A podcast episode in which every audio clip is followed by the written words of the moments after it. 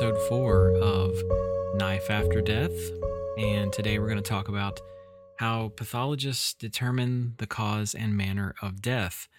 Um, I want to start out by saying that uh, sorry I couldn't put out episodes over the last couple of weeks. Um, as many of you know, I had a medical emergency that I had to tend to, but as you can see, I, I have survived and uh, thankfully I um, seem to be doing okay right now, and I feel well enough to uh, sit down in front of the microphone and record this new episode that I've been uh, wanting to do for a while. So um, I'll talk about what happened at some other point, um, probably in the future. I don't know how relevant it is, uh, but uh, some people like to know the things that I go through, and you know, we kind of share a commonality in that we all uh, don't feel well at different times, uh, one time or the other, and we go through things, and you know, we we can understand each other better when we realize that uh, we, unfortunately, being human means uh, having a a balance between feeling good and feeling bad, and at the end of feeling bad is where the forensic pathologist comes in uh, when when death occurs, and that's what we're going to talk about today. Um, I've been starting the last couple of episodes, I think, with a recap of um, what we did last time, uh, and of course, we, as you know, we listened and uh, we talked about the um, differences between corpses and cadavers. And the reason why I'm doing these kind of introductory uh, lectures is so that we can all be on the same footing when we go forward and things get more complex. Okay. Because uh, I've had a few people ask about, um, you know, when are you going to start talking about interesting celebrity cases or true crime? Because this podcast comes up in true crime searches. And uh, the truth is, we will get to that at some point. But um, I kind of feel like for us to best understand what is happening, what I'm talking about, um, to best characterize the death that we're talking about and how that evidence is gathered and interpreted, you have to have some basic knowledge of forensics. And um, so that's what this, you know, a lot of this first season is kind of a primer on uh, forensic basics uh, with respect to the forensic autopsy. There are many areas of forensics, as you know, uh, dozens of subfields of forensics uh, with regards to uh, evidence collection and interpretation. Um, I will at some point address those subfields, but of course, my main area of expertise is that of the forensic autopsy. So that's where we're going to begin today. We're going to talk about what is the essential goal of the forensic pathologist. And uh, even those who don't really know a lot about what I do know that I do autopsy. One of the things I'm very interested in when I do um, when somebody finds out that I'm a forensic pathologist is is that um, they they know I do autopsies mostly, and they don't really know what else that involves. Um, you know, very commonly people will jokingly say, "Oh, okay, so you chop chop up bodies uh, all day," and that's sort of the joke that you know, obviously, I've heard four million times, and um, it's difficult to even laugh at this point. Um, so when you find out somebody's a forensic pathologist, maybe come up with a new uh, way to, you know, address that jokingly. Um, I was recently in the hospital, and almost everyone I talked to, uh, in terms of the healthcare staff, which did a very good job, by the way, but they really uh, did not know what forensic pathology was. Um, uh, one of the things I'm going to talk about in an episode this season is about how to become a forensic pathologist and also um, what the scope of that is. And and the the thing is, most people don't realize that we're actually medical doctors. Um, uh, forensic pathologists have to go and become a physician either through an MD school or a DO school. You have to have those credentials. And what shocks me is I've had doctors who actually did not realize that. Um, that's pretty sad, really, when you think about it. Um, you can't become a forensic pathologist without becoming a a pathologist first. And I think most people realize that pathologist is med school. Uh, but some people uh, tend to think that forensic pathology is like a trade school or something, but it's actually a very long and drawn out uh, training, uh, many years of training uh, after high school. I think it's uh, 13 after high school, if I remember correctly. Um, but we're going to get to that. Um, I might even do it for the next episode. I don't know. But uh, I get so many questions every week on how to become a forensic pathologist because um, it's a very popular thing. It's a very interesting career for young people, and they always want to uh, find out how to do that. And so I have um, been asked, I mean, untold number of times. It's definitely the most common question I get every week. I made a YouTube video on it, uh, but frankly, I think that YouTube video kind of sucks. Um, so I'm going to do an entire podcast episode, and I think that'll be um, a much more relaxed pace, and I can cover things more comprehensively. All right, so what is the essential goal of the forensic pathologist? Um, the, of course, it's to conduct an autopsy, a death investigation, but ultimately it's the creation of the final report, which is a legal document. And that final report contains all the information that can be used by so many different uh, entities, uh, law enforcement. Um, obviously, in court, you're going to need all that information, insurance companies, um, uh, vital statistics, health statistics. So the autopsy report is is the what I do on every single uh, patient that I have to autopsy. And um, the bottom line is the cause and manner of death. And that's what this episode is about.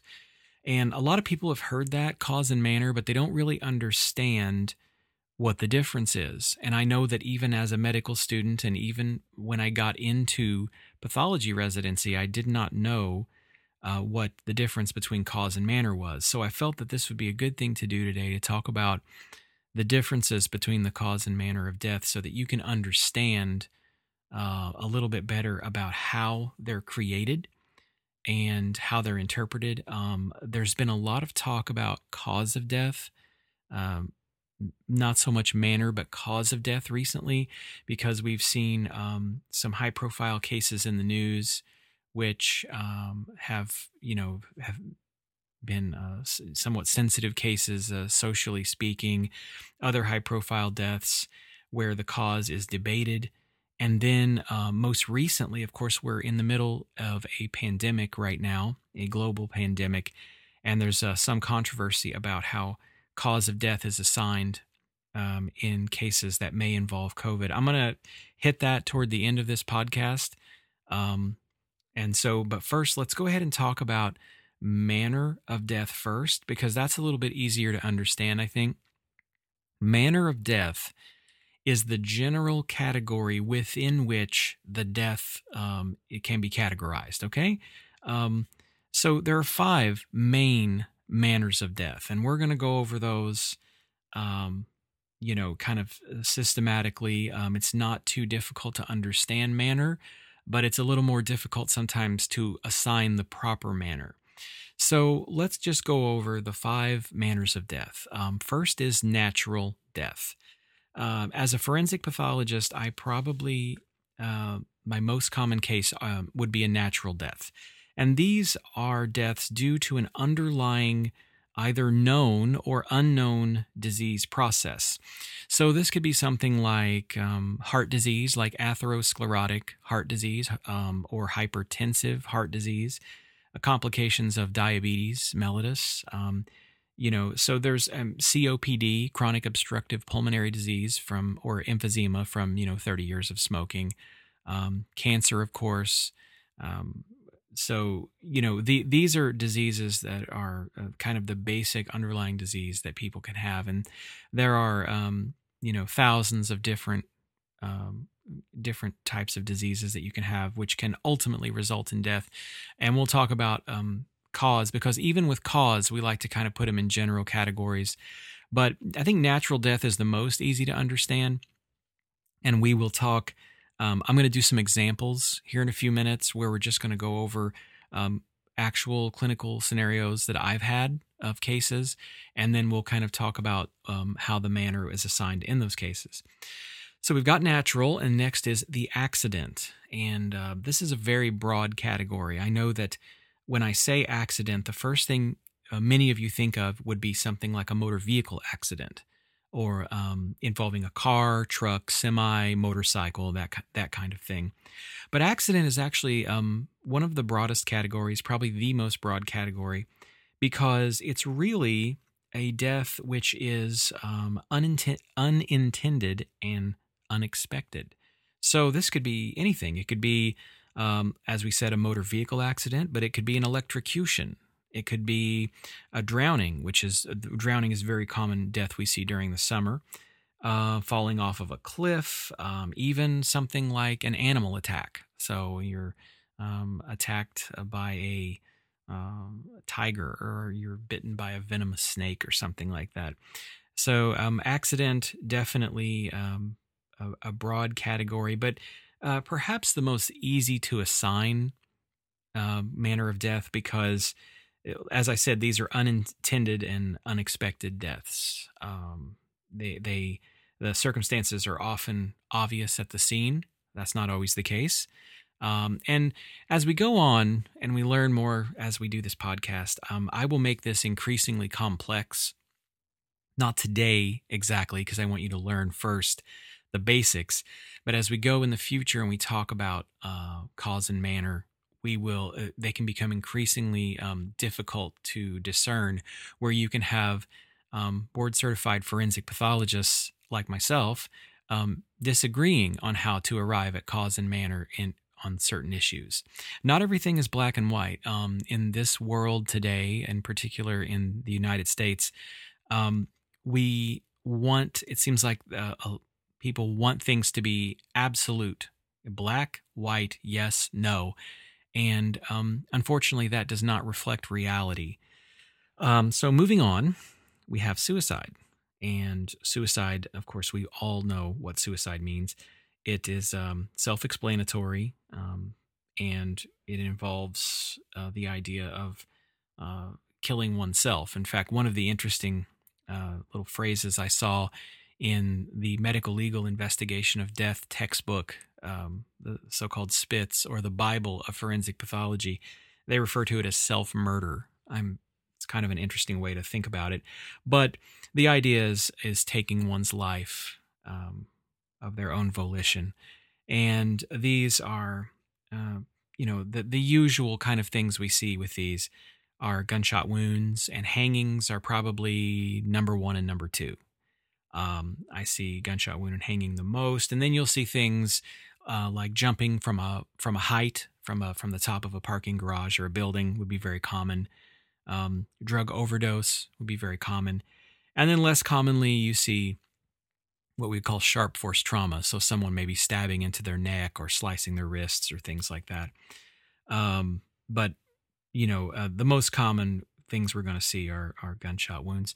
Sometimes suicide cases can be difficult to um, basically sign out because if it's unwitnessed, um, there can be a situation where you don't know if it was accidental uh, death or if it was an obvious um, intended death. Now, if somebody leaves a note, you know the so the so-called "Goodbye Cruel World" note, and they are found dead in a locked residence with a gun in their hand, and it's clearly a contact gunshot wound. It's very easy, uh, but sometimes there are um, extenuating circumstances which make um, the manner determination um, ambiguous. And sometimes we have to call those undetermined, and then we kind of write a little note explaining why that is. Um, and so, suicide, we will definitely talk more about in the future. Uh, homicide, this is the one that most people think about for forensic pathology. And I think that that is in large part due to pop culture. Pop culture, of course, we have um, so many shows involving um, death investigation and forensics, and we always see that in movies, and they're always or almost always murders, right? Um, the, I think this is though the dividing line between forensic pathology and regular old anatomic autopsy pathology. Um, autopsy pathologists or regular surgical pathologists in hospitals can perform autopsies, in particular with natural deaths and um, very obvious things like suicides and accidents. But you have to have an extra level of training uh, to do homicide cases and the and uh, pediatric cases as well. Um, murders in pediatric cases, you have to be a board certified forensic pathologist. So, homicide um, is death occurring at the hands of another.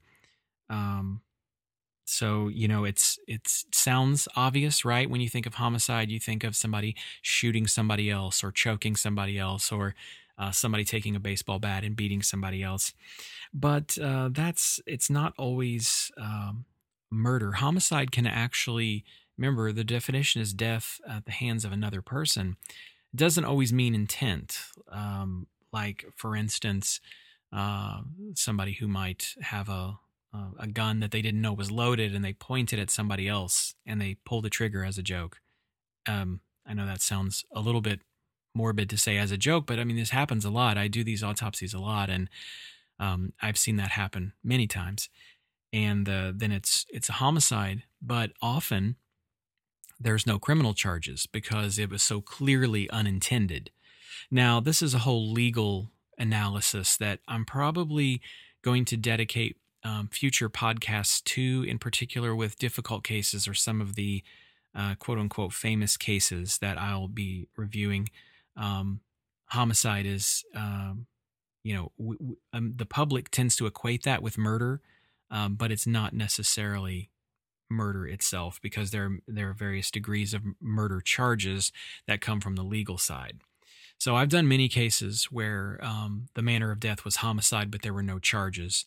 Um, I guess the classic case would be somebody, uh, and I, I have only seen this a handful of times, but somebody breaking into somebody else's home and then the homeowner kills the intruder. That is going to be a homicide, but the homeowner will not be charged um, in most cases. All right, so the last cause of death um, is what we call undetermined, and that's kind of um, in, in, a way, I guess it could be considered a wastebasket term when you can't do natural accident, suicide, or homicide, then therefore it must be undetermined. And um, I guess one of the misconceptions about autopsy is that we can look at every single body and instantly see the cause of death as soon as we do the autopsy. And the fact is, there are many ways to die in which you can't really see an obvious cause. Um, for instance, if someone were to have a seizure, unwitnessed seizure, um, that is uh, from epilepsy, you will uh, do the autopsy, and there will be some non-specific findings, things like uh, pulmonary edema. Sometimes you'll see brain edema um, but you won't necessarily see anything at autopsy that indicates um, a definite uh, pathologic cause of death. Um, very often in autopsy uh, of seizure patients, the brain looks absolutely normal. Most people don't realize that. And occasionally you can have um, an injury to the brain and scar tissue and things like that, which can trigger seizures. But um, that's just one example. Um, we will go over many different types of um, undetermined deaths. Um, I think for me, it's mostly things like decomposed bodies that don't have obvious trauma. So, um, one note is that there is a sixth category of manner, which is only used in very few jurisdictions, and it's basically complications of medical therapy. So, we don't use that where I work, but in some places, I think in New York City, they use that. Um, but the idea is that somebody goes in for a surgery, let's say a, something simple like a gallbladder surgery, and um, there is um, some kind of surgical complication or anesthetic complication. The patient dies. It was not expected. And this can sometimes be called complications of medical therapy. Uh, because I don't use that particular uh, manner of death and I have no experience assigning those, um, I'm not going to talk about it too much. But it's worth knowing uh, for you guys to, to know that it's out there in some jurisdictions and that in the future there may be a more widespread adoption of that uh, manner of death language. I must say that cases that uh, in which the patient dies um, shortly after a surgical or other medical procedure can be quite difficult to sign out because oftentimes uh, family is looking for litigation and um, it can be confusing when you sign out something as a natural manner of death um, and then folks want to sue. It usually doesn't cause a problem because these things are explained in court. That's why we go to court and explain on the stand. But um, the classic example, like I said, if you have a gallbladder case, somebody dies, but then I do an autopsy and look at the heart, and they have a 99% occlusion of their uh, left anterior descending artery, then you can pretty safely say that it was underlying heart disease that was triggered um, as the cause of death, as the you know the underlying cause of death, and that um, we don't know what role that the gallbladder surgery played in it. Now, that's just a hypothetical there, although I do see it more often than I would like. Not necessarily with gallbladder, by the way. That's just the first thing that came to my mind. Um, but I think uh, that covers manner pretty well. So um, think about the manner of death. Um, we're going to um, basically go over uh, some cases here uh, in a few minutes, but I also wanted to now uh, talk about cause of death. Okay, so remember, manner is a general category, cause is very specific entity. This is, uh, by definition, the kind of underlying anatomical um, or physiologic, I guess, um, disease that led to the death. Um, now, in in in the case of natural deaths, that is. So, you know, for instance, like I, I always bring up atherosclerotic or hypertensive cardiovascular disease. Those are uh, the most common types of natural deaths I see, but it was also included, could be something like pulmonary embolism. Um, and, you know, this is the specific cause. So, what you do is you say that it's this particular type of disease, whether it's chronic liver disease, and then in the manner you would do natural. So, uh, for accidental deaths in cause, it's usually related to the type of force that occurs. Um, that's not always true, but with a motor vehicle accident, it's often blunt force trauma. You can also see what's called shearing trauma. Shearing is kind of like a ripping. Um, sharp force trauma would be um, like anything sharp, glass, metal blades, things like that, anything that cuts. And then also in the accident, uh, cause of death, like I said, intoxications will be the most common. So that would be something like, you know, fentanyl or morphine, ethanol, or alcohol.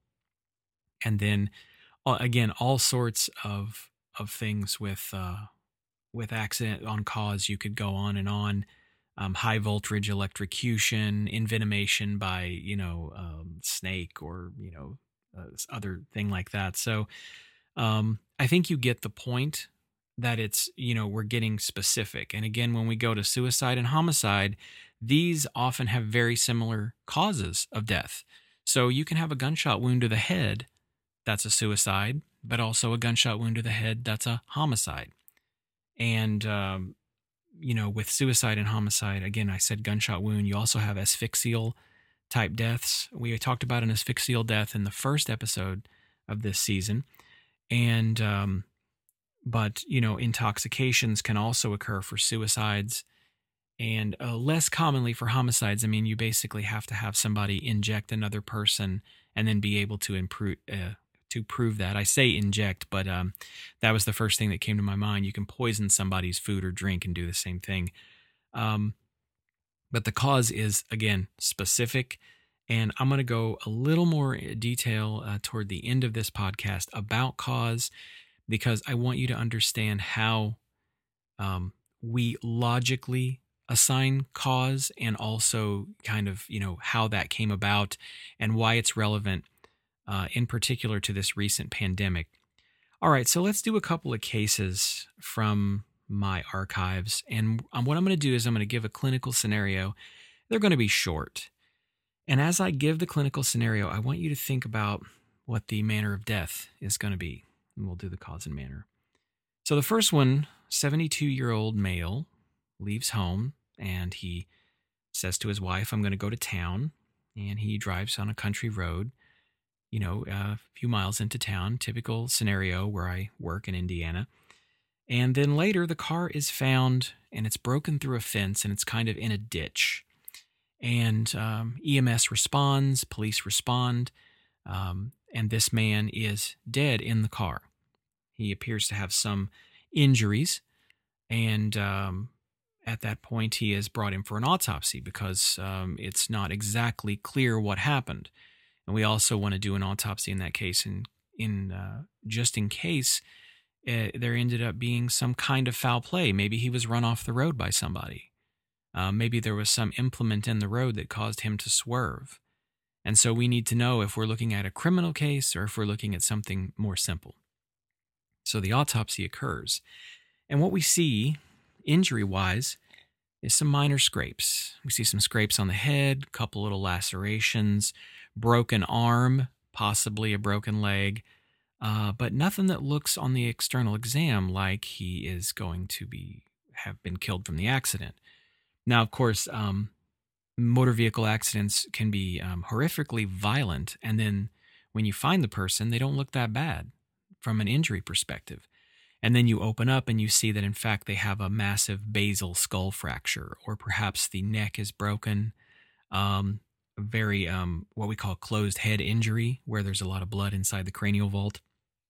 So we do the autopsy and the we go into the chest of course the chest is where i start my autopsies chest and abdomen open the body i often take the heart and lungs first and while examining the heart i find a nearly a 100% occlusion some people like the word stenosis basically blockage of the left anterior descending artery which is the coronary artery on the front of the heart probably the most common um, type of occlusion on the heart.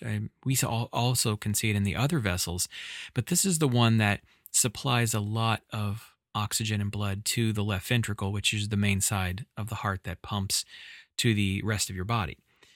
So, as I cut on the surface of the heart, I find this really terrible occlusion. And now I'm starting to think that maybe he had um, some kind of heart related problem well, once we cut the heart into slices, then we can see the physical tissue of the heart. Now, heart tissue is kind of a reddish brown color. It's soft. Um, it's a type of muscle, so it's not too different from a, a skeletal muscle or just a kind of piece of meat, really. Um, but when you see things in the wall of the muscle that are discolored, that is a clue. And I, in this case, saw a tan yellow to tan white area in the left ventricle. It was pretty sizable, maybe three centimeters, two or three centimeters. And this is by definition a myocardial infarction. This is a heart attack. And um, then, in talking to the wife, it is revealed that this man had been complaining of uh, quote unquote heartburn and had been taking a lot of Tums and things like that. So, what happened is I guess think about what what is the manner in this case? And the manner in this case is natural. This is a natural death. So the man was found in an accident.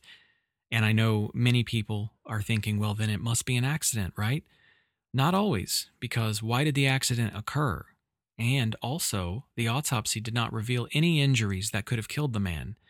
A broken arm and broken leg will not kill uh, generally will not kill a person in an accident. And so, what happened in this case is that the man was already in the midst of a myocardial infarction, of a heart attack. And when your body's, when your heart is um, deprived of oxygen like that, it, it becomes, um, the word we use is arrhythmogenic, which means it's easier to go into a cardiac arrhythmia. And so the man was driving, clearly went into a cardiac arrhythmia, lost consciousness, and went off the road. And so in this case, we're able to tell the family that it wasn't a motor vehicle um, accident that has killed him. It wasn't any foul play. It was just an underlying natural death. Now, again, I said this is, um, you know, the reason why we do autopsies is we have to do the manner because sometimes it can be relevant with things like um, insurance. So there can be an accidental insurance or an accidental clause in an insurance which pays out more. And so by ruling out accident in this case, and that was not, I'm not talking about the insurance issues on this case. I'm telling you in general that that is an important element. Um, so that's going to be a natural death. Now, the next case, um, it's kind of a weird case, but this guy is uh, 19 years old. He's hanging out with his friends, and they're doing what 19 year olds do. They're kind of hanging out, playing cards. I think there was a little bit of drinking going on. And this man suddenly this young man suddenly pulls a gun from his jacket, small pistol. And, you know, he's kind of brandishing it, you know, and his friends are a little bit concerned, like, hey, man, put that gun away. Uh, you're going to, you know, you're going to get hurt. Somebody's going to get hurt. And then he just suddenly, uh, kind of as a joke, so to speak, puts the gun to his head, pulls the trigger, and there was a bullet in the chamber and uh, only one bullet, apparently. I don't know if he had planned to play Russian roulette or something, but it turned out that the gun actually did contain one bullet and it passed through his head. He had no um, history of depression or any what we call suicidal ideation. Suicidal ideation is um, talking about wanting to kill yourself. And um, he shot himself right in the head, right there. And this uh, this case was uh, very uh, traumatic for those who were sitting there, obviously. And so I want you to think about the cause is obvious, right? So the cause is the gunshot wound of the head.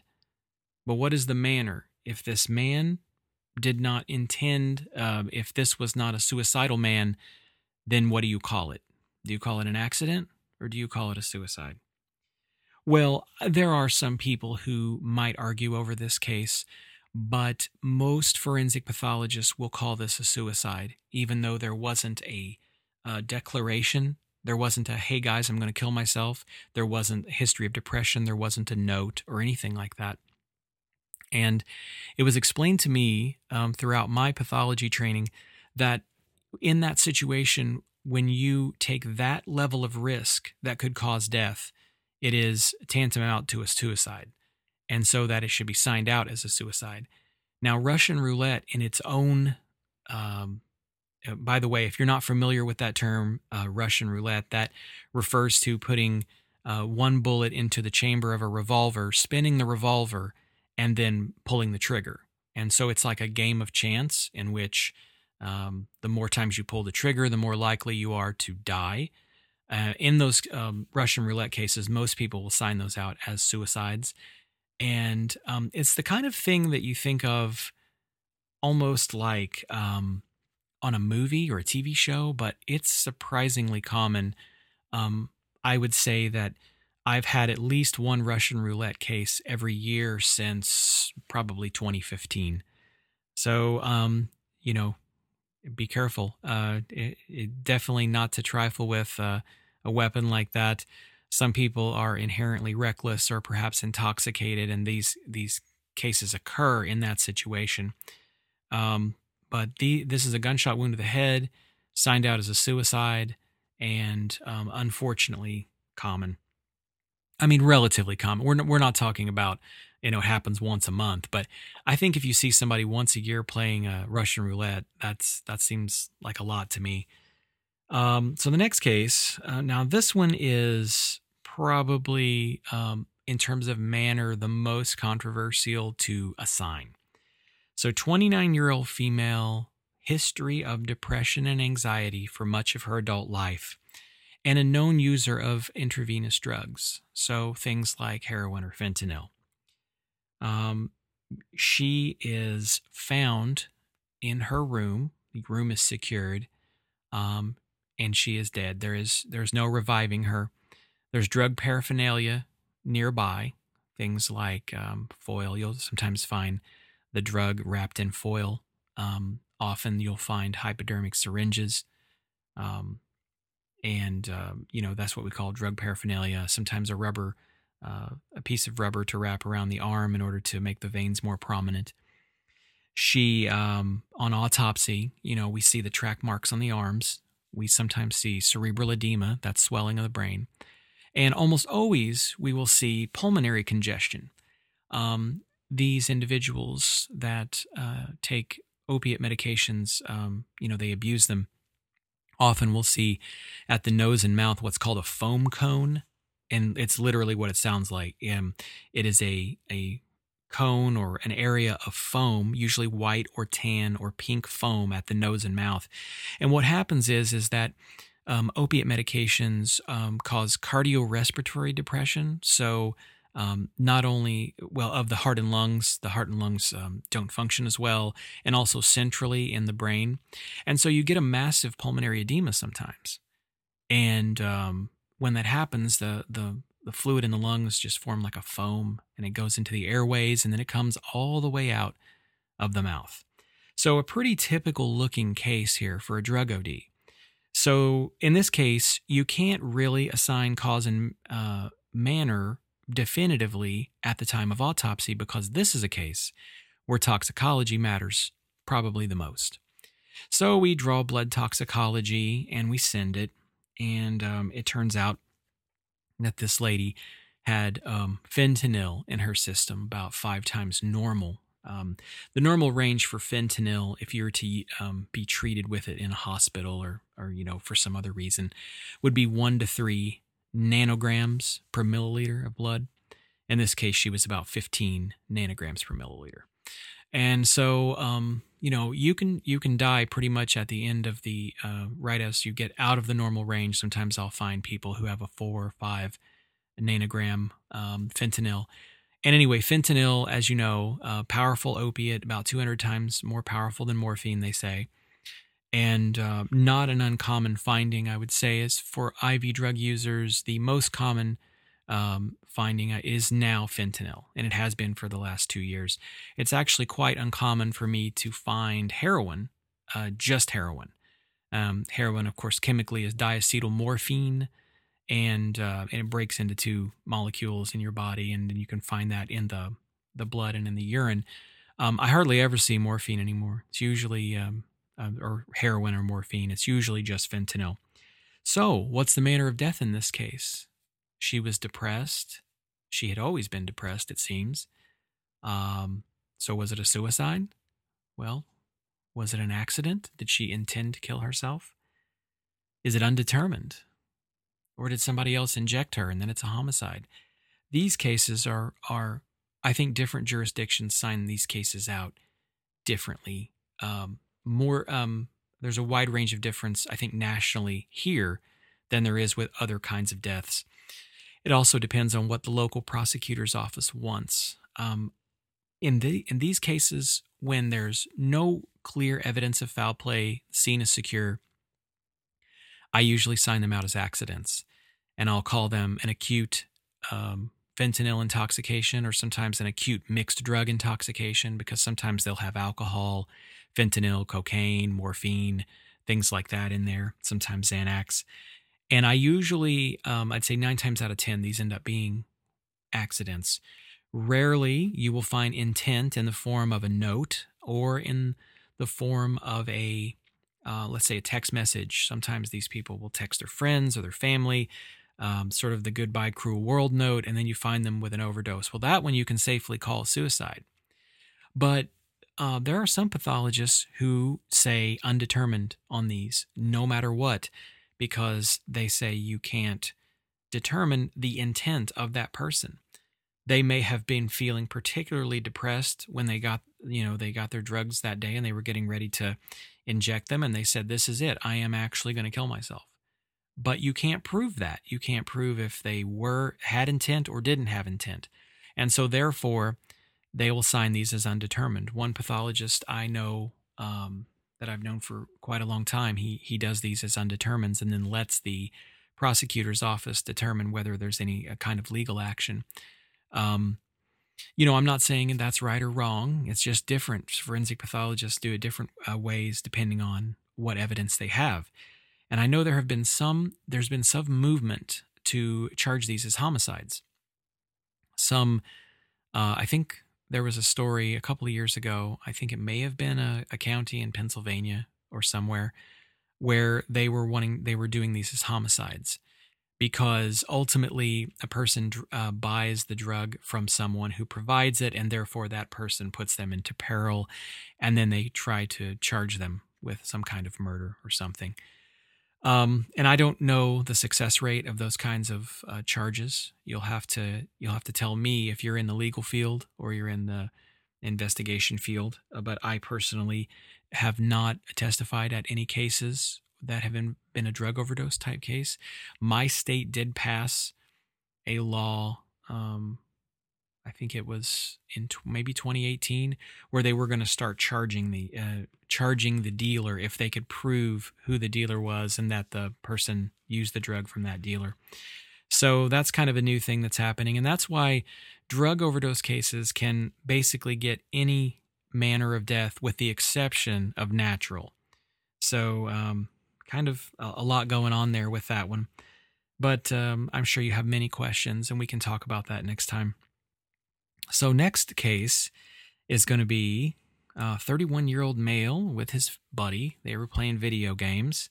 Um, very common to find people, um, you know, drinking and doing things while they're playing video games with their friends. Sometimes they get hurt. Well, in this case, um, the guys were, I think they were ex uh, military guys, and they were playing Call of Duty or one of those games, and um, they were together in the same room. One of them had a high-powered rifle. Um, I believe it was an AR-15 actually, which was a it's a high-velocity uh, rifle, which you've heard that uh, term many times. Uh, AR-15, and he grabbed it and he pointed it at his friend, um, and I guess it was kind of jokingly you know, um, miming shooting him with the gun. And again, never point a gun at somebody because you know what happened here. Uh, the gun discharged and hit him right in the head at close, uh, pretty close range, probably within a few feet. And you have to um, understand that that is uh, going to be an, an instant death if it hits, unless it's a you know just a grazing wound. But if it if it hits the the bulk of the head or even the body here, you're going to have death because um, we're going to talk about gunshot wound physics a lot during the the run of this podcast, but the high powered rifles, the hunting rifles, AR-15s, or um, some military issue weapons like machine guns, which are generally not available um, to the general public. Um, but AR-15 and other related rifles are quite common and quite available. The idea is that they have a very high velocity, what we call muzzle velocity.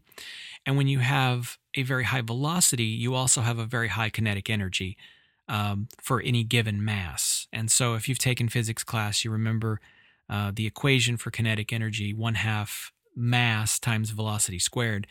So the higher your velocity goes and you're going to square that velocity, you're going to have a lot of kinetic energy. Well, in a close range shot from a high powered rifle, you can almost get um, exp- what I call an explosive head wound, and literally the head kind of explodes. So this was a, an instant death gunshot wound of the head, but what do you call it? Was it an accident? He didn't. Did he intend to kill him, or is it a homicide? In this case, well, I believe that this case is a homicide. Um, this is a, uh, in the same way that we think about the person playing Russian roulette, um, putting the gun to their head, you're taking uh, you know significant risk pointing a, a high powered weapon at somebody to if the gun discharges, they are going to die because um, a weapon, high powered weapon such as this, if he had been hit in the chest or if he had been hit in the abdomen, uh, he might have had a better chance of surviving the abdomen, but certainly the chest, again, you're going to have nearly an instant death.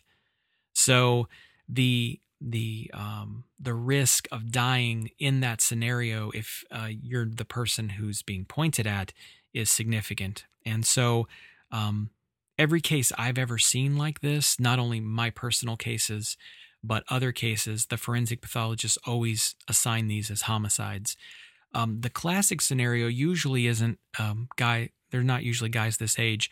Usually they're kids. They're usually like a um, 16 year old, 15 year old. This is the first gun they've ever gotten, or maybe they found it. I've I've seen a couple where they found a gun. Sometimes they've stolen a gun, and they're brandishing it pointing it at people. Boom, the gun goes off. These are homicides. Um, but remember, homicides aren't always murders because in this case, the discharge is not an intentional. It's not intentional to kill them. It's recklessness. And so um, the legal system then takes these cases and they decide whether this is a reckless homicide or is this a manslaughter? Was there any sort of intent? And that's usually based on interviews and comments from witnesses, things like that. So, um, you know, um, even though the intent isn't there, I mean, these guys apparently were very good friends. Um, and, you know, I guess he was horrified. He was completely in shock. Um, clearly didn't mean to do it. But see, I have to do things from a medical perspective. Like, what is the medical legal definition? And by definition, this is death at the hands of another. So that is a homicide. Now, the next case and the last case um, we're basically going to talk about in terms of the manners is um, this is a pretty, I think, straightforward one and, and relatively common scenario. Um, I'm called for an autopsy for remains that are found in the woods. These remains are found, human remains. There's no indication of guns or weapons nearby.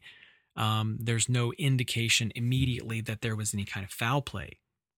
And in this uh, body that we get, we can't tell how old it is, um, you know, because most of the flesh is missing. We can see some of the clothing. Um, there's very um, small amount of flesh usually on the feet uh, if they're wearing shoes because the the shoes are protecting um, the feet. Um, usually, exposed areas are eaten by animals, whether we have um, maggots and flies that have, uh, you know, kind of generated from them, and the tissue's been kind of, you know, destroyed or consumed, I guess, or scavengers, animals in the woods who are just looking for something to eat. They chew all the flesh off. Um, the only remaining flesh on this man, uh, sometimes the um, under a thick jacket or something like that, you'll have the skin will turn into like a leathery consistency. And so there just wasn't much to go on.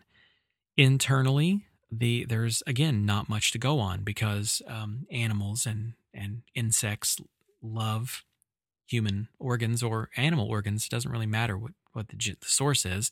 It's just for them, it's nutrition.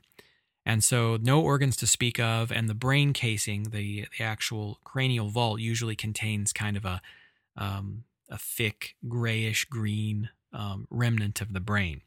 So, can you assign a natural death in this case? You cannot. So, what we do is we do x rays, or sometimes people will do CT scans if they're fortunate enough.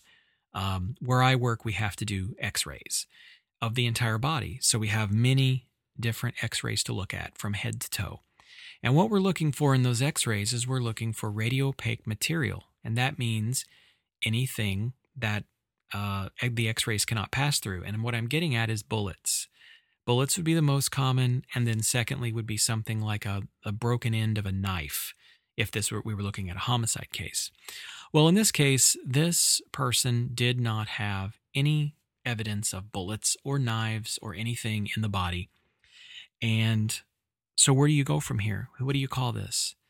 We don't have any indication of foul play. Um, we don't have any indication that this man killed himself, um, because what would he have killed himself with? He would have had to have used some implement, and there's nothing there.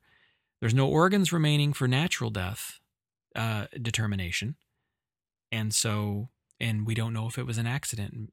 You know, uh, certainly uh, a person could have fallen out of a tree and broke their neck, but in theory, we should be able to see those fractures in the neck. And unfortunately, we see this uh, at least a couple times a year where we have remains and we just can't assign a manner. And when that happens, we use undetermined. Now, uh, uh if you look statistically, about 5% of all forensic autopsies are considered uh, to be undetermined manner. And the lion's share of those are cases that are like decomposed bodies. However, uh, it's important to note, and we'll talk about this in the future, um, that you can have a completely normal autopsy and you can't assign a manner of death. And I, I absolutely hate those cases because I like to know the answer. That's the reason why I went into pathology, because I like knowing the answer to the question. But sometimes people have conditions such as um, a, like a cardiac arrhythmia, for instance, a genetic cardiac arrhythmia that I can't prove that it's a genetic uh, at the time that it's signed out. Now, later, if you do genetic studies and you're able to find uh, the reason why the arrhythmia occurred, you can go back and you can uh, you can make the cause of death, you know, some kind of hereditary, um, you know, cardiomyopathy or something. But the point is, you can't always find the cause of death because it's not always anatomical. Sometimes the cause of death is physiological, meaning it has to do with um, something um, to do with, you know, like the physiology of the body, like electrolytes, potassium. High potassium, for instance, can cause um, heart arrhythmia, and seizure can cause death. And so these are things that you don't see because they're chemical in nature. And as the body uh, degrades, immediately after death, it starts and then it gets worse as time goes on. Those tests are not reliable. I can't just draw a potassium on a body that's been dead for 20 hours and and look at the results because p- potassium itself is an intracellular ion and so as the cells die they break open and they and all the potassium rushes out. So we'll talk about more complex manners and causes in the future, but I just wanted you to get kind of a feel for this. And um, so, you know, basically at this point, you've you kind of understand what the manner. I think you understand pretty well what the manner is at this point. But let's talk really briefly about cause. The way that death is certified in this country um, was it's kind of been done the same way for the the previous uh, many years, 70 years almost, uh, a little more than that. 1948, there was a commission that kind of determined how to determine the cause of death and how to fill out death certificates. And the this is uh, widely known. It's not. Um, I don't think it's widely taught in medical schools, but all physicians have to know how to sign out death certificates. And of course, I don't personally do death certificates in my job. That's the job of the coroner, but I do the uh, cause and manner of death. And then I work with the coroner to arrive at the, the cause on the death certificate when that happens. Um, so the term here that's used to determine the cause is what's called proximate cause of death. And that is the underlying condition which initiates the lethal chain of events. Okay? Initiates is the key because it is the first pathologic underlying condition that results in the death of the patient. Okay, this ca- these causes are um, you can find them in a list called the ICD. Many of you have heard of ICD 9, ICD 10, and that stands for the International Classification of Diseases. So all the different causes of death and diseases that can be responsible are are present in there. And so you know, um, the example, uh, let me just give you an example. So a, a man might die, or man or woman might die of a heart attack. And the technical term for that is myocardial infarction. But if the reason for that heart attack is atherosclerosis lining the coronary vessels, the cause of death in that case, you go back to the ICD and it's actually atherosclerotic cardiovascular disease. So it's the underlying cause was lipid deposition and scarring of the coronary vessel, which then occludes the vessel to a degree that causes the heart muscle to be starved of oxygen. And then that heart muscle dies, and that is the myocardial infarction. So when I do cases like that, a lot of times I'll say the general, which is atherosclerotic cardiovascular disease, and then in parentheses, I'll say myocardial infarction, and then the manner of death is natural.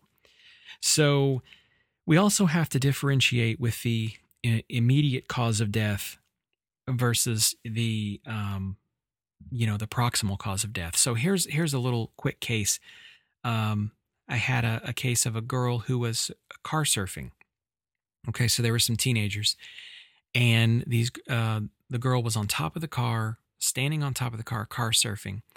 And I think somebody driving the car hit the brakes, which is the classic thing to do because that's supposed to be funny.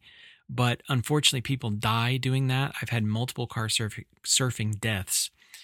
Um, and the person, uh, the girl flew off, hit her head on the ground, was was gravely wounded. Everyone could see that she was badly hurt.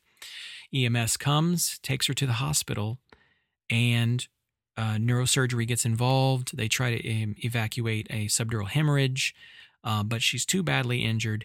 She stays on a ventilator for four days. She develops pneumonia and she dies. So, bronchopneumonia in the lungs, very commonly associated with long terms of ventilation, is the, um, the immediate cause of death. This is what caused her to be um, unable to continue. But what caused it? Why is she there? She's there because of the proximate cause of death, which is she fell from a car and incurred blunt force trauma to the head. So in this case, the cause would be blunt force trauma of the head, and the manner would be accident. So she dies of a pneumonia, which is not an accident, but it happens because of the accident. Now, we can continue to, you know, parse this out and get more and more specific. You get into the next level, which is called the mechanism of death. We usually don't talk about mechanism of death in autopsy reports. Usually that comes out um, if a family member were to contact me and say, I don't understand why my loved one died. And I explain to them the exact physiologic mechanism of why they died. Um, secondly, in court, when I am in court, very often I have to talk about the physiologic causes of death or the me- that so-called mechanism of death, and that's so juries and the, and the attorneys themselves can understand how the death occurred each step. Um, so we do not mention mechanism of death in the autopsy report on the cause and manner, but some pathologists, like myself, will write notes at the end of the report to explain it um, if it's not clear, because sometimes family members, you know, they need that explanation. Attorneys will need that explanation.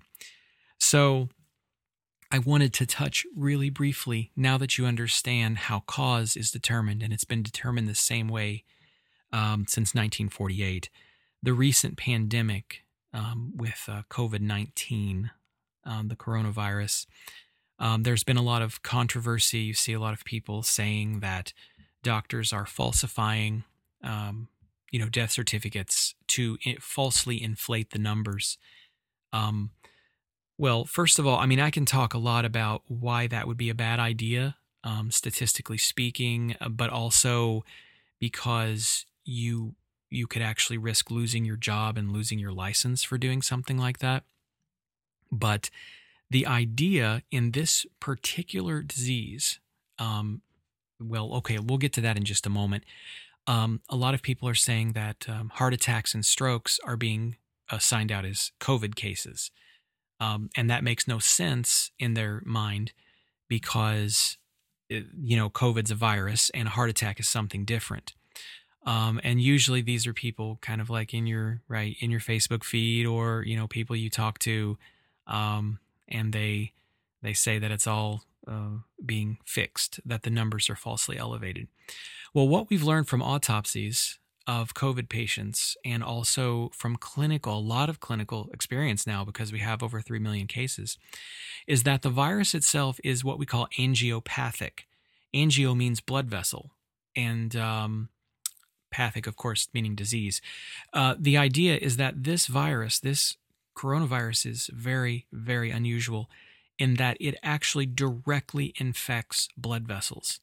And when that happens, it causes clots.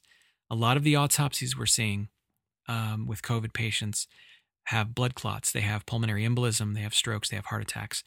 So the idea is that when that virus gets uh, the viral load in your body gets too high in the bloodstream, it's infecting blood vessels. When the blood vessel becomes infected, it becomes damaged because um, that's how the virus reproduces. Is it kills the cell that it's in, and when the cell bursts, then you have a little bit of damage, and then you have some platelets come in and you form a clot. So clotting then is the underlying mechanism for heart attacks and for strokes and for pulmonary embolisms. So the idea is that COVID 19 infection is the proximate cause of death. It is initiating the chain of events that results in the clinical condition. Um, as a side note, there are people also saying that if somebody dies in a car accident but they're tested and then the, the test is COVID positive, it's signed out as COVID. Or if somebody is murdered and they're tested as COVID uh, positive, then it's signed out as COVID. Uh, so that is actually just a lie. That is incorrect because the manner of death here is what we're talking about. The manner in the case of a car accident or um, you know a murder is going to be different. It's going to be an accident. It's going to be a homicide or even a suicide. Um, we can only sign out a case as COVID if it is a natural death. It literally cannot be signed out any other way. So we're only talking about natural deaths. We're only talking about one of the five manners. And of those uh, five, the natural can be, uh, in this case, signed out as COVID if um, the patient does present with a stroke and is positive for COVID, you can sign it out as COVID. Moreover, um, it's important from an epidemiologic perspective because this virus is one of the most um, infectious viruses we have seen since um, probably measles. And measles is one of the most infectious um, respiratory viruses of all time. This virus is much more infectious than flu. The idea being, if a case is signed out uh, reasonably with reasonable confidence as COVID related, that is important because this is contagious. We need to know the degree of contagion in the society. Um, if it is signed out as a stroke and you ignore the COVID, okay, stroke is not contagious, heart attack is not contagious, diabetes mellitus is not contagious, pulmonary embolism is not contagious. It doesn't help the public health um, aspect. And so um, you have to understand that this is both a uh, this is a public health nightmare, but also um, this helps us track. Now, I personally have not signed out any COVID cases, and I hope that that's the case for a long while. Um, in my area, these cases, if they're not considered to be essential autopsies, they are sent for um, directly to the funeral home without an autopsy. So I have not personally been involved in signing out death certificates related to COVID. I'm telling you from an academic perspective, in the standards put in since 1948, that the proximate cause of death is the way that these are signed out. And um, I think that it's pretty reasonable, really. Um, the other thing you have to, and I'm not trying to go on a rant here, this is not a rant, this is really just the facts, um, is that the virus was undoubtedly present before March. It was present um, in January and February in high numbers, and it may have even been present in December. Um, during that time, there was a lot of cases signed out as stroke, heart attack, and pneumonia that were in fact COVID related, but we didn't know yet because we didn't have the test capability. Um, so the for the the idea that the testing um, the overall numbers might be inflated, particularly the death numbers, is probably not true because there's a lot of underestimation of the COVID deaths from January and February um, and early March. In fact, if you look at the total deaths as reported by um, you know, various epidemiologic um, entities. Total deaths over that time were, were way above what was normal for that time of year. So clearly there was something killing patients, and virtually none of those were signed out as COVID cases. Now, it'll be interesting because from a research perspective, they might be able to go back and look at some of those cases. And I've even wondered myself about my own cases. Did I do a COVID autopsy and not realize it? it's somewhat horrifying to think about because I'm, you know, you could be, could have been exposed to a deadly virus. But um, to my knowledge, I haven't, and I again, I hope it, it doesn't ever go that route. So um, I think that covers cause and manner, um, and so you can understand how these um, terms are used, how they're determined, and you know um, in in just how many different permutations. This was a very simple uh, example in this case. Um, we we went over for about an hour some of the very basic cause and manner stuff, but it can get really dicey.